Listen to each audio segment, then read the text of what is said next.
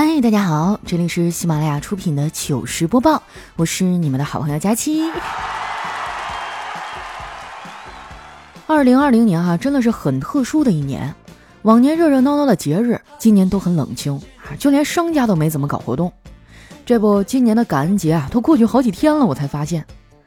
不过话说回来哈，像感恩节这种既不放假又不打折的节日，在我眼里哈，通通都是假节日。而且这个杨杰哈，本来也跟我没什么关系啊，除了生我养我的父母啊，我觉得好像也没啥要感谢的了。我看很多人发朋友圈啊，说要感谢命运，哎，我就特别不理解，那玩意儿有啥好感谢的呀？命运对我这么过分哈，我不恨他就不错了。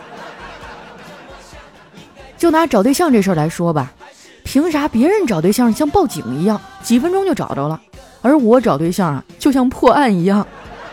一点线索都没有。到目前为止，哈，能做到对我不离不弃的，也就只剩下脂肪了。不过他对我也是单恋啊，我根本就不喜欢他。不瞒你们说呀，为了甩掉我身上这点肥肉，我是用尽了办法。别人跟我说运动能减肥，我立马就去办一张健身卡。不知道你们办没办过健身卡？反正不办卡呢，你就永远不会知道，原来你的懒惰。是可以打败贪财的。健身减肥的方法失败以后啊，朋友又跟我说不吃晚饭可以减肥，我也跟着照做了。然后我就惊奇的发现啊，这个方法呢，很多人都在用。小黑就觉得我们这么做很不好，这个行为呢，会让本来就已经不景气的餐饮业更加的雪上加霜。我觉得小黑啊，根本就没有看透这里面的门道。是。越来越多的人哈，为了减肥不吃晚饭了。但是这一举动啊，大大促进了夜宵行业的发展呢。昨天晚上就是，本来我都要睡觉了，只是在睡前呢，照例刷了一下朋友圈，结果一不小心啊，就刷到了丸子晒的烧烤，然后我就更睡不着了，满脑子啊都是大腰子、小肉串、烤苞米、炭烤生蚝。后来我就劝我自己。胖丫啊，算了，别挣扎了。外卖呢，早晚都得点，早点吃完还能早点睡觉。问题是我还没吃完呢，肚子就疼了起来。更要命的是啊，我去马桶上坐了半天，啥都没拉出来。我看着自己啊，坐在马桶上，痛苦又努力，但是却一无所获的样子，就仿佛看到了自己平凡又悲催的一生啊。从厕所出来啊，我就给丸子发微信，我说丸子呀，做人真的太难了。隔了很久哈，丸子才回复我。我打开手机啊，看到上面写着：“佳期姐，如果你觉得做人太难了的话，你可以尝试一下做 PPT 呀。”我说你干啥呢？这咋还做成 PPT 了？丸子说我在玩游戏呀。我说这么晚了玩啥呢？我这个游戏啊特别刺激。就是把你关在一个地方十几个小时，气氛惊悚又紧张，不完成任务就不能出去，还有很多人跟你斗智斗勇。你以为我说的是密室逃脱吗？不，这个游戏叫做工作。当时啊，我就被他逗乐了。我说加班就加班呗，说了这么二次元，让我猜了半天。丸子说，因为我太无聊了，我想回家，但是活还没干完。咋整啊，佳琪姐？我说那你就玩一会儿游戏再干呗，反正不干完，明天你没办法交差。听到这儿哈，丸子立马就不跟我说话了，估计是去绞尽脑汁写稿子去了。我觉得啊，对待加班，管理者呢应该把握一个尺度，既要保证工作能顺利的进行，又要尽量的人性化，满足员工啊对生活质量的需求。有些老板啊，就是因为掌握不好这个度。生意蒸蒸日上，越做越大呀！我刚想退出微信玩会儿游戏，丸子又冒泡了。他问我：“佳琪姐，你双十一买的东西都到了吗？我那天秒杀抢了一个充电宝，从江苏发的货，这都大半个月过去了，还没到上海呢。”我寻思着，他就算骑共享单车送货，都应该到了吧。我安慰他，我说你往好了想想，没准是卖家给你寄丢了呢。哎，你今年双十一都买啥了呀？丸子说，我今年双十一啊买的比较杂，基本上各个品类都有所涉猎，就是忘了买包了。这个事儿啊，我已经耿耿于怀半个月了。最近正好看上一款限量版的包，我还在纠结买不买呢。买吧，这个月花销太大了；不买吧，心里还总是惦记。佳琪姐，你快劝劝我，再买包我就要剁手了。我听完啊，语重心长地说：“丸子呀，你这么做是不对的，人不能为了自己的手，连包都不要了呀。”其实我是理解丸子的，哪个女孩不喜欢包啊？我要是有钱，我也买包。买包呢，可以说是当代女性的一种精神追求，这个是必然的趋势。毕竟我们现在越来越富裕了，在解决了基本的温饱问题之后，人们肯定呢会开始寻求一些精神层面的追求。我们中国人哈把这一个行为形象的总结成了一句话，叫做“吃饱了撑的”。丸子看我半天没回话啊，就问我：“佳琪姐，你是不是睡着了呀？”我说：“没有，我还不困呢，但是也不知道该干点啥。”最近吧，就睡眠不太好，入睡困难，还总是做梦。医生建议我吃点安眠药。丸子说：“那你就听医生的呗，少吃一点，控制好量就没事儿。”哎，说到这个，叨叨他们医院最近新进来一病人，一天神神叨叨的，还用红牛吃安眠药。大夫都劝他好多次了，他就是不改。我们家叨叨你也知道啊，就特别好事儿。有一次去查房，没忍住问那个人：“哎。”你为啥一定要用红牛吃安眠药啊？他说：“因为用红牛送服安眠药，在梦里我就是一个精神小伙啦。”这个逻辑真是有理有据，让人信服啊！丸子跟我说呀，那男孩还挺可怜的，被女朋友甩了，钱还都让人家给骗走了，这孩子被打击的差点跳楼。要我说啊，他就是没有认清爱情的本质。爱情这个东西呢，根本就不会长久。多么好的感情啊，都会随着时间的推移慢慢变淡。热恋的时候呢，男孩送女孩回家，巴不得多绕几条街。慢慢的呀，就会演变成送对象回家，连红灯都敢闯。我周围这群人里啊，丸子和叨叨的感情算是最稳定的了。这俩人眼瞅就要结婚了，我看丸子最近挺焦虑的，看样子好像有点恐婚。我也能理解他这种心态，毕竟都说婚姻是爱情的坟墓嘛。幸亏呀，这两样我都没有。说实话啊，我也想脱单，但是条件真的不允许。你看冬天这个季节本身就不太行，出个门吧冻得要死，不出门呢又没有机会认识男人。早上起不来，晚上只想吃，吃完更不想动，就想钻被窝。进被窝呢又得胖。搞得我一到冬天啊，就是又穷又胖，还找不着对象。我现在每天除了上班啊，就是宅在家里。以前倒是不觉得，上了班之后啊，我才发现上大学真的太有用了。很多人对大学啊有一些误区，总觉得自己的专业能学到很牛逼的东西。其实大学教的东西啊还是很浅。再说了，就算你学的不错，将来毕业了也不见得能从事本专业的工作。其实学校呢，并不能教你多少实用的生活技能，但是它能够让你习惯每天起个大早去做一些无聊又悲哀的事儿，这就很有用了。反正我上大学的时候啊，就没怎么好好学习。那段时间呢，我疯狂的迷恋网络小说。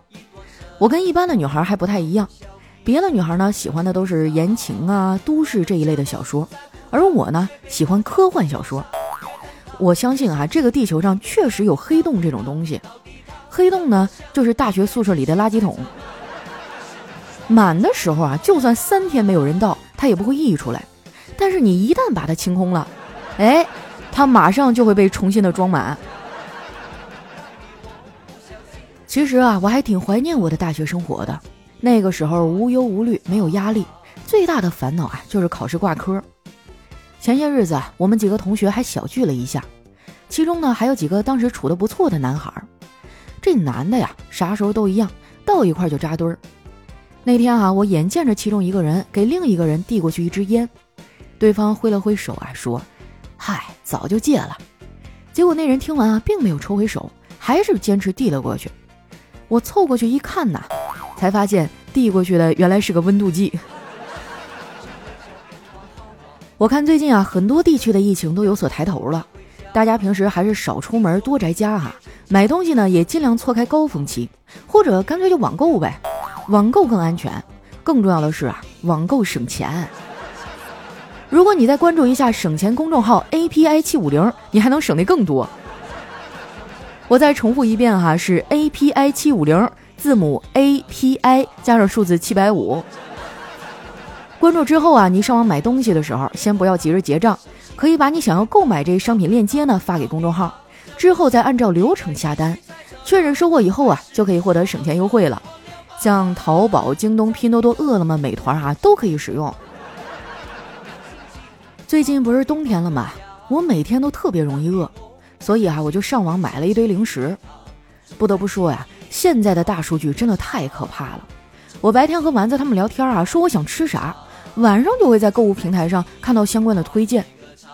当我在某搜索平台的搜索栏啊输入一个地名的时候，我的手机啊就会自动帮我在地名后面补上一句：“某某某地有什么好吃的。”这两天零食已经到了一部分了。昨天晚上我窝在沙发里吃薯片，我妈在旁边路过好几次啊，最后她可能实在是忍不住了，就停下来开始数落我。她说。一天天的活得像个小猪似的，就知道吃吃吃。你看你这腿粗的呀，都快赶上大象了。我说那感情好啊，越粗越好，大腿越粗啊，能放在上面的零食就越多。我妈看这招不好使啊，就换了一个角度。她说：“你不是爱发自拍吗？就你现在这样，这脸胖的都要溢出来了，还咋拍呀？”我说：“开美颜呗。”我妈撇了撇嘴。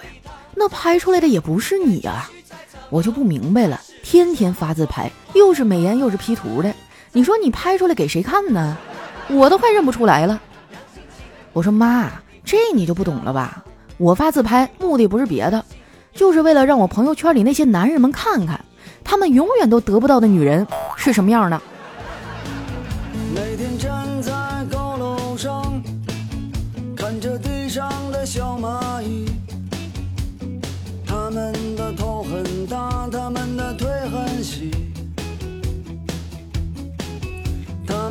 着苹果手机，他们穿着耐克阿迪。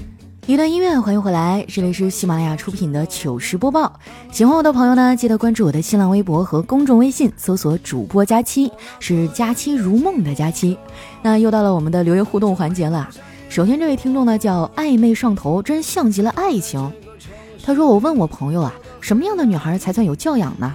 他是这么跟我说的：当我和他聊叙利亚局势的时候，他对我的看法和想法表示赞同，并且还能发表自己的见解。我去，这听起来有点难哈。其实男孩子是很好哄的，他倒不是真的希望你就是多么了解足球啊啊，了解什么战争历史啊，他只是希望打开这么一个话题，然后讲给你听。”这个时候呢，你也不一定非要提出什么真知灼见，你只要安安静静的坐在他旁边啊，微笑着听他讲就可以了。如果你还能时不时的这个加几句哈，就像捧哏似的，哇，真的吗？好棒啊！真的，如果没有听你讲这些，我以前都不懂哎。适当的表现出欣赏和崇拜就可以了。下面呢叫小秀一甩，哼，他说佳期啊，我又被父母催生了。和老公结婚几年，我们俩都没有要孩子的欲望。我们不和婆婆生活在一起，她对我和我的家人都很好。老人特别喜欢孩子，如果坚决不要孩子，感觉对不起婆婆，真的不知道该怎么办了。我跟你说啊，生活是自己的，只要你们俩沟通没有问题，要孩子这个事儿呢，还是以你们的意愿为主。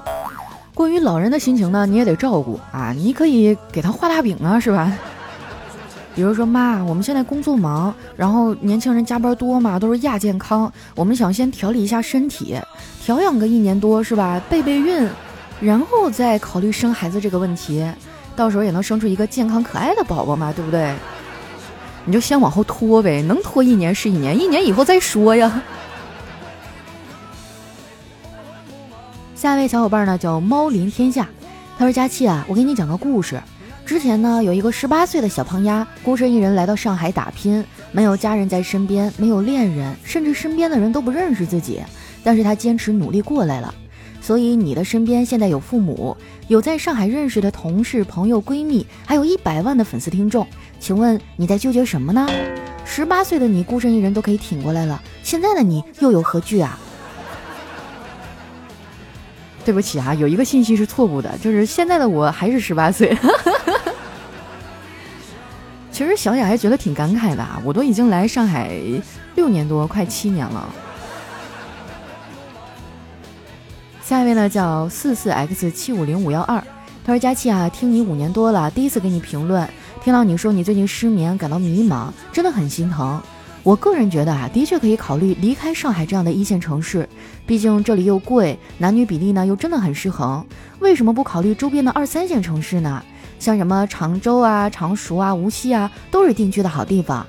另外啊，我好多朋友都是在靠谱的相亲网站上找到另一半，佳期你也可以试试。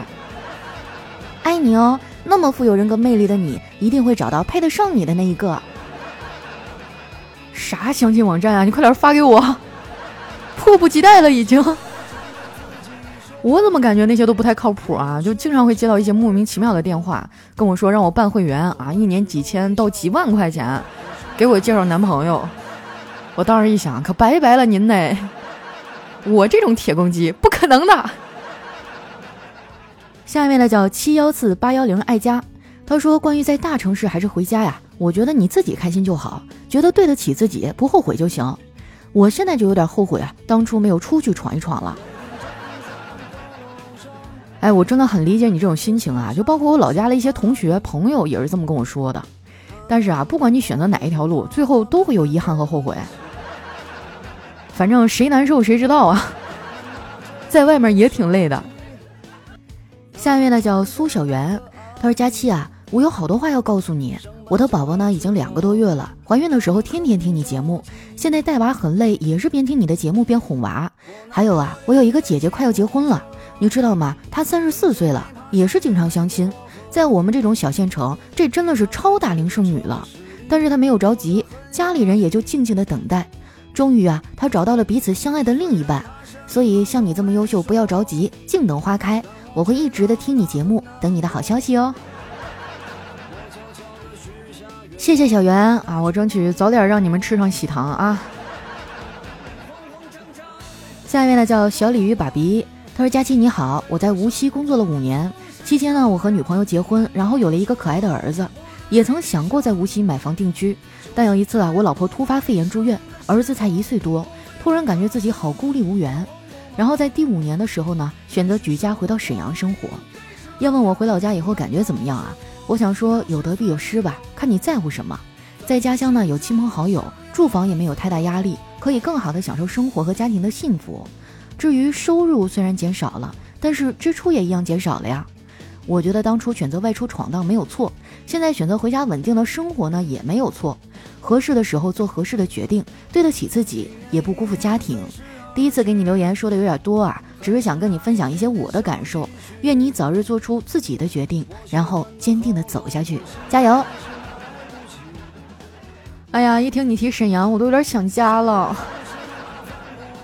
上海这阵儿太冷了，就是那种冰凉的那种潮湿的冷，你知道吗？就是我在家里面，哪怕是开着空调，我也觉得瑟瑟发抖。但是我老家那边现在已经供暖了，可以穿着背心儿，光着脚在地上跑来跑去。可以吃冰糖葫芦，可以吃雪糕，然后，哎，反正你们要有机会的话，替我去东北看一看啊，那边真的很漂亮的。下面呢叫特爱我家妻，他说昨晚大半夜的，隔壁老王加班回家了，哎，估计是忘了带钥匙，一个劲儿在敲门，他老婆就是不给他开，这门敲得很响啊，都吵得我没法睡觉了。后来我实在是忍不下去了，就打开了房门，从他家里走了出去。我去，老王也有今天。下面呢叫佳期瘦成细菌，他说病人问医生：“我还能活多久啊？”医生说：“五五年五个月。”医生说：“四。”病人一脸懵逼。医生又说三，这病人说：“我操，什么情况啊？”医生说二，病人说：“我要凉了吗？”医生说一，哦耶，下班了。吓死人不偿命啊！你这是。下一位呢叫丸子的男朋友，他说昨晚和同事老张两口子吃烤鱼，中途的时候呢，嫂子被鱼刺卡在喉咙里，老张又是灌醋啊，又是找馒头，忙活半天，终于好了。嫂子很是感动啊，轻声的说：“一根小刺而已，不用这么担心。”就听老张回了一句：“呃，我主要是怕扎着我。”嫂子瞬间脸就红了，瞪了他一眼。我鄙视的看着老张，哎，受假期熏陶这么多年，我还不能秒懂吗？哎，这不是开往幼儿园的车呀，快刹车！下一位呢叫叶微凉，他说佳期啊，给你说几句名人名言：再烈的马，只要骑过一次，就能一直骑。成吉思汗，手指有多快，分贝就有多高，贝多芬。摩擦不一定产生火，有时候呢也会产生水。牛顿，第一个攻破城池的士兵，他一定是头顶着鲜血出来的。拿破仑，我读书少，你不要骗我啊！我怎么觉得这车速有点快呢？下一位呢叫墨月诗风，他说有一天啊，老实人问女神。你们女人为什么只喜欢油嘴滑舌的男人啊？不喜欢我们老实人？女神说：“因为你们不懂风情啊。”我们怎么就不懂风情了？你给我解释解释。女神说：“你今天晚上来我家，我给你解释。”老实人说：“不，我要你现在就解释。”哎呀，真的是注定单身的节奏啊！下一位呢，叫九一九二小哥哥。他说：“昨晚啊，一个人跑去蹦迪，因为一直很好奇啊。听说里面的人个个都很会摇脑袋，我就心想啊，摇脑袋有什么好稀奇的呀？然后去之前呢，我就在网上啊看了很多关于蹦迪的问题还有注意事项，好奇心越来越重，我就想着一个人去试试。去的路上呢，一直担心啊，我会在吧台尴尬到哭泣，还专门带着充电宝、雨伞，万一下雨了，那岂不是更惨？结果嘿，我还真的就用上了。”实不相瞒啊，就我从小到大去过酒吧的次数屈指可数，更别提蹦迪了。好像有限的两次都是同事过生日啊，然后一大帮人去，他们在下面疯狂的摇头晃脑，我在上面吃西瓜那种。